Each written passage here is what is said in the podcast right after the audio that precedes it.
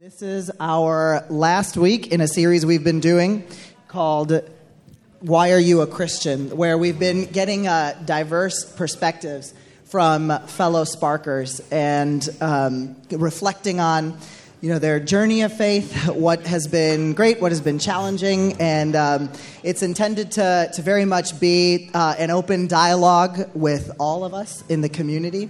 So uh, Pastor Kevin has been leading these discussions. I'll be doing that today, and some of you may know that uh, my wife Christine used to be a uh, TV and radio news reporter and anchor. So I will be channeling her skill set today in managing this, but I, it won't be any trouble at all because we have with us uh, a dynamic presence of uh, two of our board members here at Spark. We have Pamela Simpson and Jason Primoth.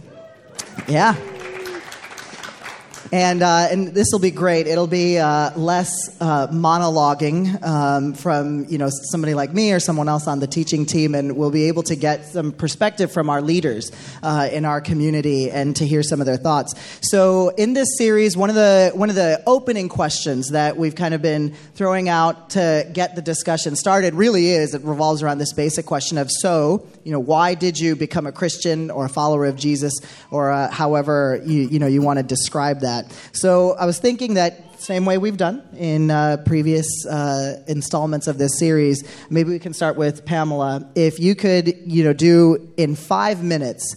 Can you share how you became a Christian? Like, what were the you know the major influences, factors that you had to consider, uh, and you know share your story? Sure.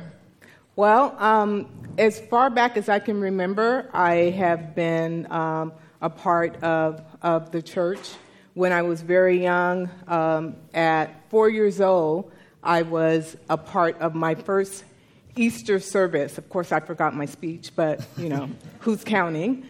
Um, when uh, my family moved around a lot, so when I was about um, six years old, we moved to Texas and we stayed there for a little while. I don't really remember going to church very much there, but a couple years later, we moved back to the Bay Area, first Menlo Park, and then um, later on East Palo Alto. So um, during that time, after moving to East Palo Alto, we joined a church there. I have uh, two sisters and a brother, and we all uh, attended church together. But it wasn't until I was in the fifth grade where I had this friend that, um, even though I was involved in church, she kept saying, I, I, You're not saved. You're not saved. I'm saved. And I was intrigued by what is this she's talking about? What does it mean to be saved? And so that caused me to start asking more questions. I had um, a couple pastors in my church that um, were, were close friends of the family. One was, his name was Reverend Mothershed, and he used to do handiwork around our house all the time. So I, I asked him tons of questions, and um, I decided I wanted to be baptized. I decided I wanted to be to have a closer relationship with God and just kind of um, dig in and, and, and find out what, what this is, is really all about. So that's how I began yes, my yeah. Christian journey. Yeah, thank you for sharing that. I think that that story is is particularly meaningful for so many of us who who have had always been in uh, a community of followers of Jesus, but nevertheless you reached a point where you made it your own, like where the decision to follow Jesus was something that you personalized, and like uh, Christians before you for centuries, baptism was that like that moment of allegiance and, and entrance into the community. So that thank you for for sharing that, uh, Jason. Let's let's try same same five, question. Yeah, five in minutes. five Let's minutes. Right. Yeah, if you could kind of describe how how you became a Christian. It's, it's pretty boring, actually. Um, I grew up in, in Minnesota in a traditional evangelical environment. You know, safe, stable home, and, and I saw that faith lived out pretty well, um, which is something I don't take for granted.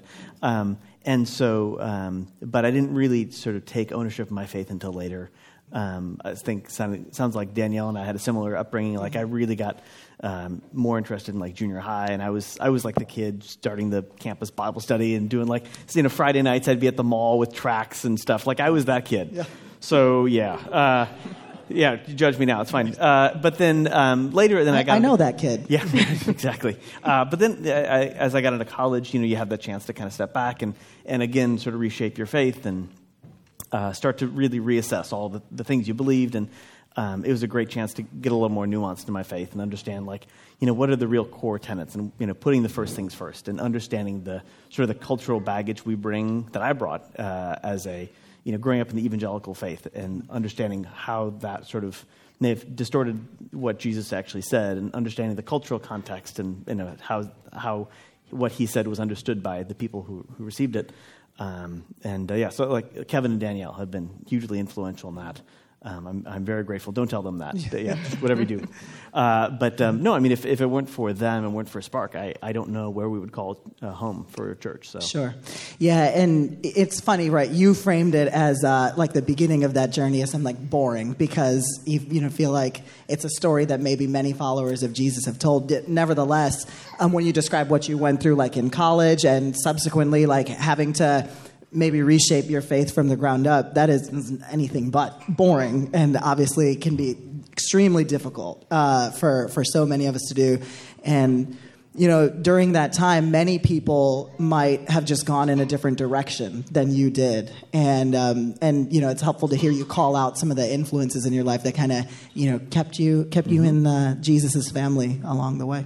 It's very cool. Well, so then, so that kind of kind of talked about what what brought you all to Jesus, and implied in your responses was that may not necessarily be the story of uh, what has kept you in Jesus since then. And so I do want to talk about that for for. Uh, you know, a couple of questions. So, you know, Pamela, in, in getting ready for today, we've you've been sharing some of your background um, and some of, you know, your own experiences uh, in your time following Jesus. Um, and you've been through a lot in your professional career, uh, in your family life, and with your extended family. They've been through a lot. And you've also had lots of different roles in church leadership. Uh, over time as well. So, you know, navigating all of those worlds uh, can sometimes cause followers of Jesus to either burn out or become cynical uh, and just think that that um, you know after all of that time and effort and challenges you've been through that that following Jesus isn't worth it. So. Um, I would love to hear from your perspective, like through all of that, what has been the most challenging for you in your time following Jesus? Um, and then the you know flip side of that is what has motivated you to stick with Jesus um, through all of it? Sure. Um, very early on, I, I had a, um, a relationship with, with a godmother who, um, when I was very young, in fact, I, I brought um, oh, the yeah. children's Bible. I got this when I was eight years old, and I carried it with me everywhere I went. In fact, um, a couple weeks after I got this Bible, we, we got into a car accident in a new car, and I was convinced in my eight year old mind that it was because I had this Bible sure. that we weren't injured and that we, you know, came out mm-hmm. Okay. But um, I love that you still have it too. That it has persevered along with you. This is not the same one, oh, okay. Oh, unfortunately. but I did find this um, several years back, okay. and it made my heart leap for joy. I love it. Very cool. so I purchased it. Um, but so I've been involved in, in in church since you know very young. And one of the, the, the, challenges, I've had a couple challenges along the way. One of the, the challenges that I've had was that um, oftentimes the people that I saw around me that said they were Christians and that I was around all, all the time, um, their profession of Christianity and their acting out of Christianity didn't always match. So when I say that, I oftentimes saw situations where um, there was more judgment than loving and more um, condemnation than, than caring and, and, and, and supporting. Um, and I've been in many situations throughout my, my church life where um, there's been lots of conflict in the church, you know, from leadership, from different members of the church.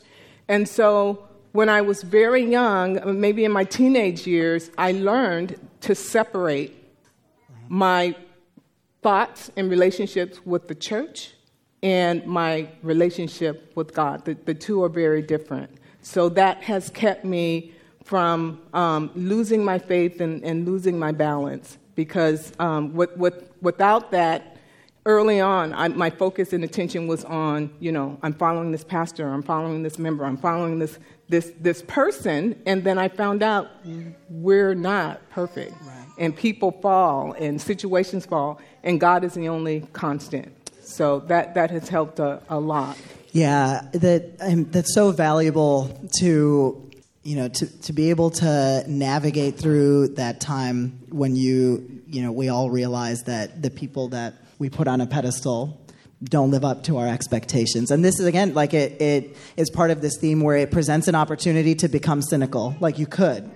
Um, but but then you know having a community that can help you put hypocritical actions in perspective uh, can be extremely helpful and it, it can really change things. So, yeah, that, that makes sense. My second challenge, if I can, Yeah, absolutely. can, throw this in, is um, throughout my um, Christian experience, early on, you know, our, we have certain teachings and, and trainings and, and what have you, and I was taught that you just listen and you accept things as they're taught to you.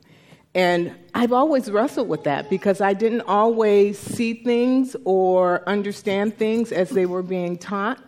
And um, I kind of wrestled. And early in my college um, days, when I was exposed to a lot of different ideas, a lot of different learnings, um, I had to go back and kind of um, reassess my, my own um, my my own learnings from from what I had been taught, and so I always seek for churches and places that I can learn more about God. I, I think that oftentimes we put God in a box, and He's much, much bigger than that. And so my challenge has been in finding people and finding places and finding um, areas that I can learn and stretch Sure. and not be caught in just, you know, limited perspectives about what God is doing and, and who God is working through and, and all of that. Yeah, that, that makes a lot of sense too. And um, I, I'm sure that many of us have been a part of churches where, on paper, everyone is encouraged to think critically about what the leader is saying because, after all, your relationship with Jesus is, you know, like we talk about it as if it's primarily individual and everyone should have their own convictions, and yet, in practice, in many cases, it, it doesn't end up being that way. And um, you know, if you find yourself in a church where everyone does seem to agree on everything, um, that can be problematic. And it's probably not even true. Like a lot of times, you're stifling dissent. Um, and so, finding a community that is just honest about what's actually going on, that not everybody agrees on everything, and we need some space to figure it out together. And it's okay. Yeah, that's right, and and it's okay, and uh, and that doesn't mean you're abandoning Jesus um, in doing that. So thank you. Um, so continuing with this uh, this theme of you know experiencing challenges to your faith and kind of sticking through it, uh, Jason, you're uh, you're a fellow Midwestern transplant to the Bay Area, as uh, as Christine and I are. And uh, so you've followed Jesus then across many different contexts and subcultures within this country. Um, and you know you have gone through an evolution in your faith since then. So so in you know in that in that evolution and navigating these different cultures that you've been a part of, what has been the most challenging for you? Like you know in this transition, and uh, why have you continued to follow Jesus through it all? It's the language barrier mostly. Um, it's been challenging just to kind of uh, no, I'm just kidding. Uh, no, I, it, uh, up Midwesterners. right? Yeah. Um, so when, when I grew up in Minnesota, um, one key difference um, that I think is, is different than things are now is um, that where I grew up in the evangelical culture I grew up in, there was a real uh, value placed on taking care of the sort of the downtrodden, the oppressed, the immigrants, and the refugees, and uh, so that was that was preached in the church, but also modeled at home. And so, as a kid, I'd you know be like six years old, and I'd come up for breakfast, and there'd be some person from Tanzania sitting at the breakfast table, like, "Hi, I'm six. How are you?" and and like meet people, and understand where they came from. And so, as a kid, we hosted refugees from Asia and from Europe and um, Africa and all around the world, and that was kind of normal to me. It didn't seem weird that we'd have families living with us for extended periods of time, and um, and that resonated with what I saw in the scriptures. That, so that that really wasn't a disconnect. Um, but I don't know if you noticed this. Like two years ago, things got really weird. Have you like kind of seen that? Um, and uh, and and there's been this real radical evolution in the American evangelical sort of subculture, and um, that has no longer that is less much less of a value. Um, they they don't put as much um, emphasis on taking care of the refugees and the immigrants, and um, and it, that was a big struggle, um, one of the biggest struggles I've had in years, and, and trying to reconcile this faith that I grew up with uh, and the scriptures, which are unquestionably clear on this topic of like God's heart being with the oppressed and being with the downtrodden, and seeing this the subculture that I grew up in. Um, it really made it a pretty hard choice to say like either just walk away and say, you know what, this just isn't what right. I believe anymore, and I'm just not going to identify with that faith or that denomination or whatever, or to just double down. And, and that's a theme that comes up a lot at Spark. It's just, no, no, this is where I belong. This is my text. This is my Jesus. I'm not going to abandon that. Mm-hmm. I'm going to double down and fight twice as hard as ever before. Um, and so the last uh, couple of years has been a really strange um, but gratifying time to really reinforce um, what I see in the scriptures, what I see modeled out by Jesus and others, um, to really take care of the, the, needs of others and taking care of those who are oppressed. Yeah. Um, and, and the blessings have been huge. I mean, it's just, it's not. Um, the, the, the, the, little things that I've done here and there, I've gotten more out of it. I mean, God, mm-hmm. I've gotten to see God and, and, through other people, and it's just been it's an amazing blessing. Yeah. Um, but it's still it was a crisis of faith Sure. Because in a way, our faith, my faith that I grew up in, walked away from me. And as a subculture, a sociological subculture, they're the group that's least likely to support what is so abundantly clear in the text. So, um, anyways, that's that's been something I've wrestled with a lot. Sure, yeah, and you you probably didn't didn't want to bring this up out of humility, but you have been, uh, you know, kind of helping with a refugee family uh, in our Spark community lately. Um, how, how has that experience been for you, and like you know, helping you make sense of where you've been, where where you are now with Jesus, and all of that? Yeah, I mean, it's just um, I was so gratified that I had the chance. Sure. Um, it, like I like I said, I get more out of it than than I put into it. I got yeah. to see God working through these people, and I got to see um, more hope and uh, more opportunity just in their eyes. Um, and so it's just you know little things that um, I'm I'm happy to help, but also I, I really feel that we are we're given gifts, we're given blessings, yeah. and we have an obligation to, to bless other people through them. Yeah. And I mean, the only time in the entire gospel that God talked about sort of the, you know, the, the um, fire and brimstone sort of stuff is like, well, here is at the end of your life, and the, you know, you didn't take care of you. Either you did take care of me, you took care of me right. when I was hungry and naked and poor and oppressed, or you visited me in jail and all this sort of stuff, versus you didn't. Right. And like, it's not really, it's not a tough question for me. Sure. So, um, yeah. Yeah, and I, I love that you framed it as um, like grateful or thankful that you had the chance because I think one of the challenges that can occur like within our community, living where we live, where even if you you know you've cultivated a heart for the downtrodden and and um, you know victims within our own communities. We're just we just live in a super privileged place, and just we the way our lives are structured, we often just don't even see those very people mm-hmm. that we you know should be all about helping. And so you know, yeah, absolutely. If you like living in you know Palo Alto in the 21st century, we should be grateful that yeah. we can actually have this connection with the very people that Jesus had a connection with. Right. And um, and, and, and, also, yeah. I mean, living here in this weird bubble that we're in, um, I want to make sure that my kids see that model. Right. I don't ever want these kids that I brought into the world to think that Menlo Park is the world. Right. Or Palo Alto, whatever. That's, it's not. Right. oh, yeah, I know. That's, you're totally right. In, increasingly so, it looks less like the rest of the world. Yeah. And so that presents a challenge in how we pass on our faith to, to others as well. Yeah, that, that makes a lot of sense. So, kind of switching gears a little bit. Um, talk thinking about how you know you all are both involved in leadership uh, here at Spark, and Pamela, you have been you've had m- multiple different kinds of leadership roles uh, in church over time. So. Um, I, would love to hear, and you know, you mentioned this uh, like an experience that you had learning about hypocrisy in leadership. A common uh, objection that might come from people who are um, evaluating whether Jesus is legit or not would be, you know, kind of have this idea of I'm cool with Jesus, but not with organized religion.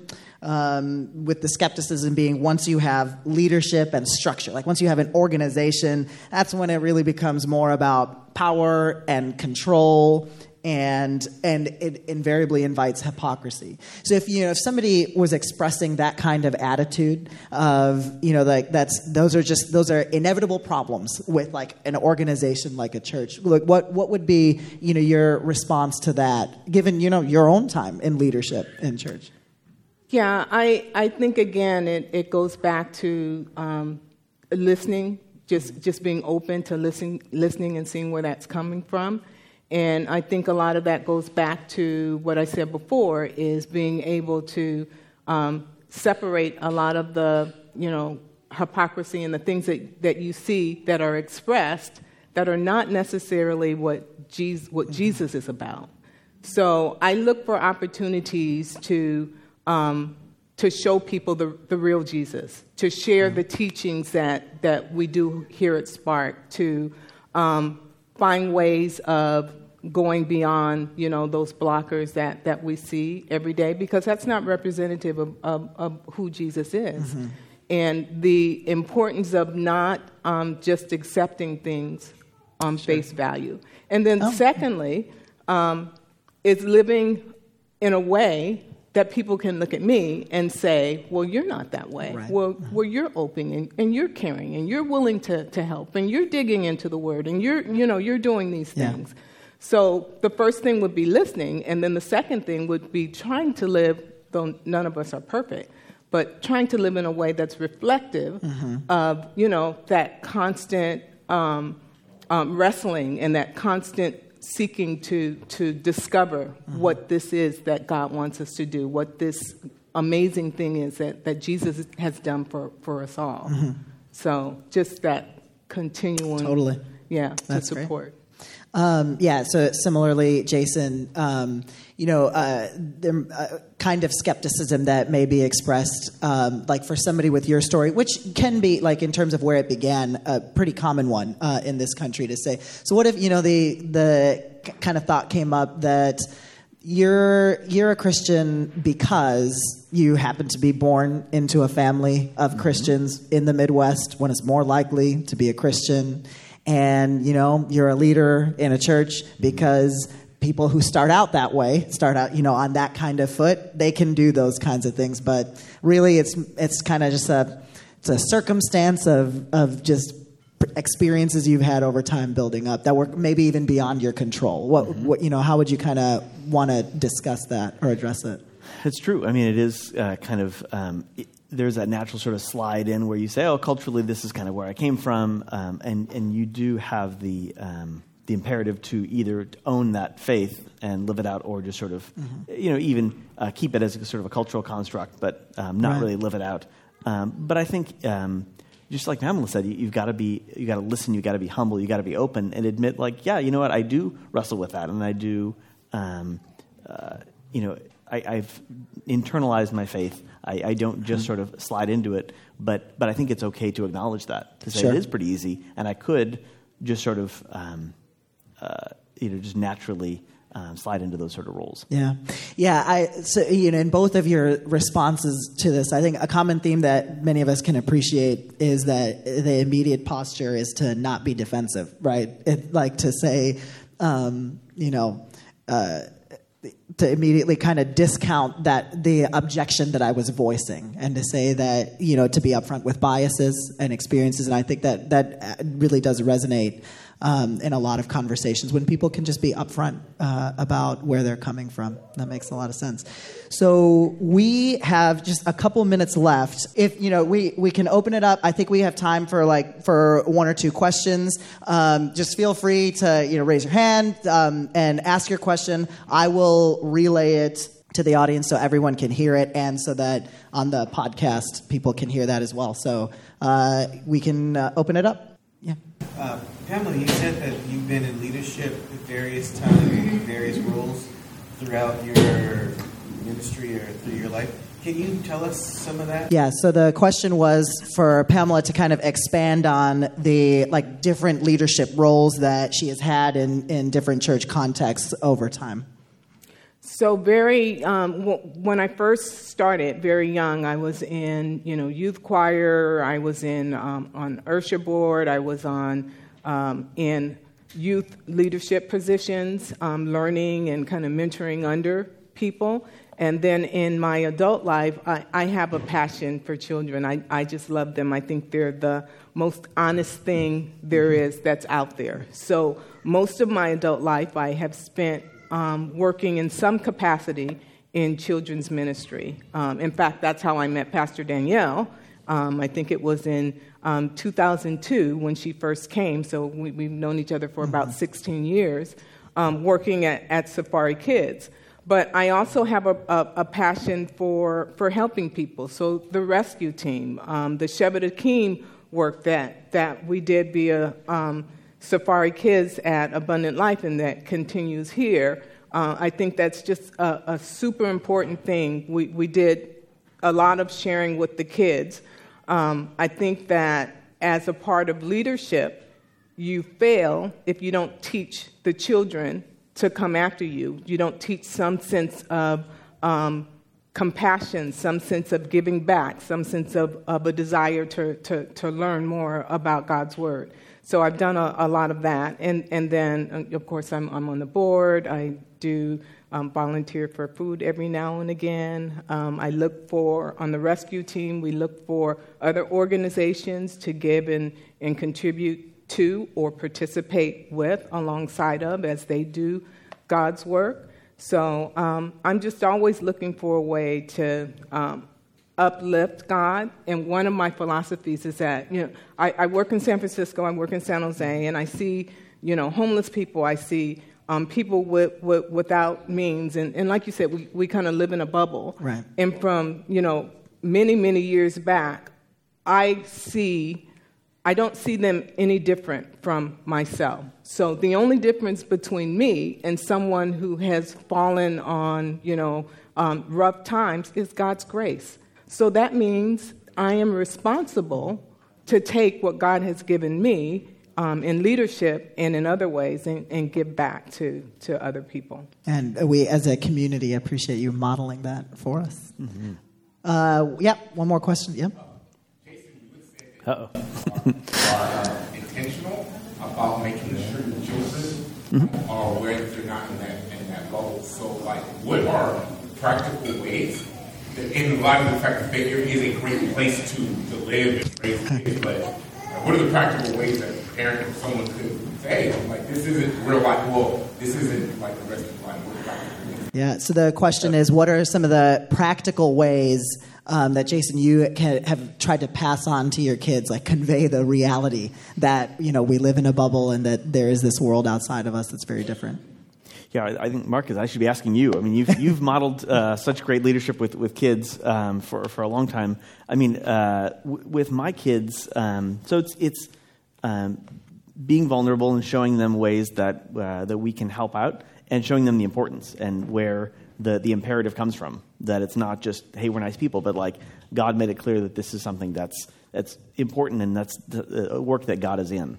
Um, so, in terms of specifics that we've done with our kids, um, it's been doing like small missions type projects with them, um, taking them all around the world and showing them different aspects, and, and, even around the United States, just different aspects of different cultures, different people, uh, different perspectives in the world, um, and also challenging our kids um, because it's just it's easy. When you're in this sort of culture everything is like this. Like oh this is the way the world is. Like no no no no. That is that is your small view of the world. Let me challenge your sort of where you're coming from um, and so with our eight year old daughter it's it's a different discussion than our 14 year old um, but no it's just it's constantly being in a dialogue with them um, and challenging their assumptions and my own assumptions as well.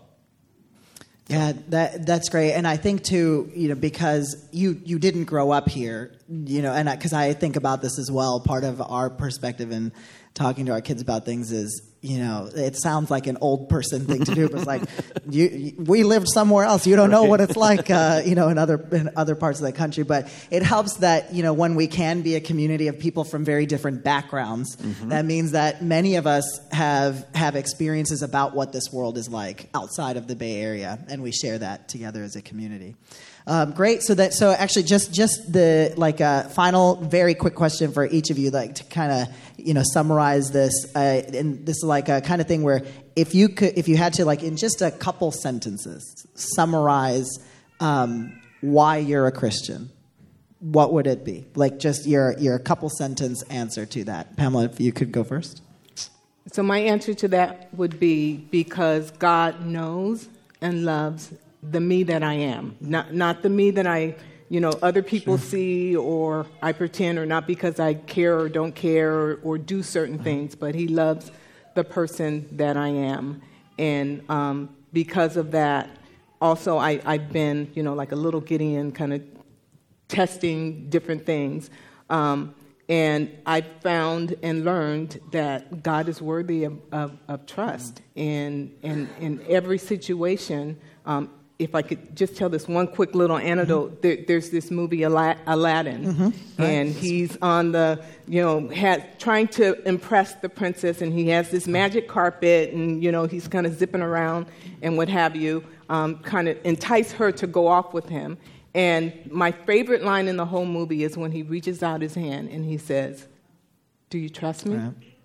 And she stops and she thinks for a minute and she grabs his hand and takes off. And I think God is like that, constantly asking us, whatever situation that we're in, his hand is always out there saying, Do you trust me? And the more you grab his hand, the more that trust and faith builds. So I, I just love that. And I, I constantly see God as, as always having his hand out for me. That's beautiful. Thank you. Uh, Jason, same. Uh, what she said. I, I, think from me, like the, the Jesus that I see in the Gospels and, and the God that I see throughout the scriptures um, uh, gives us a view or a, um, a way, a perspective uh, for life.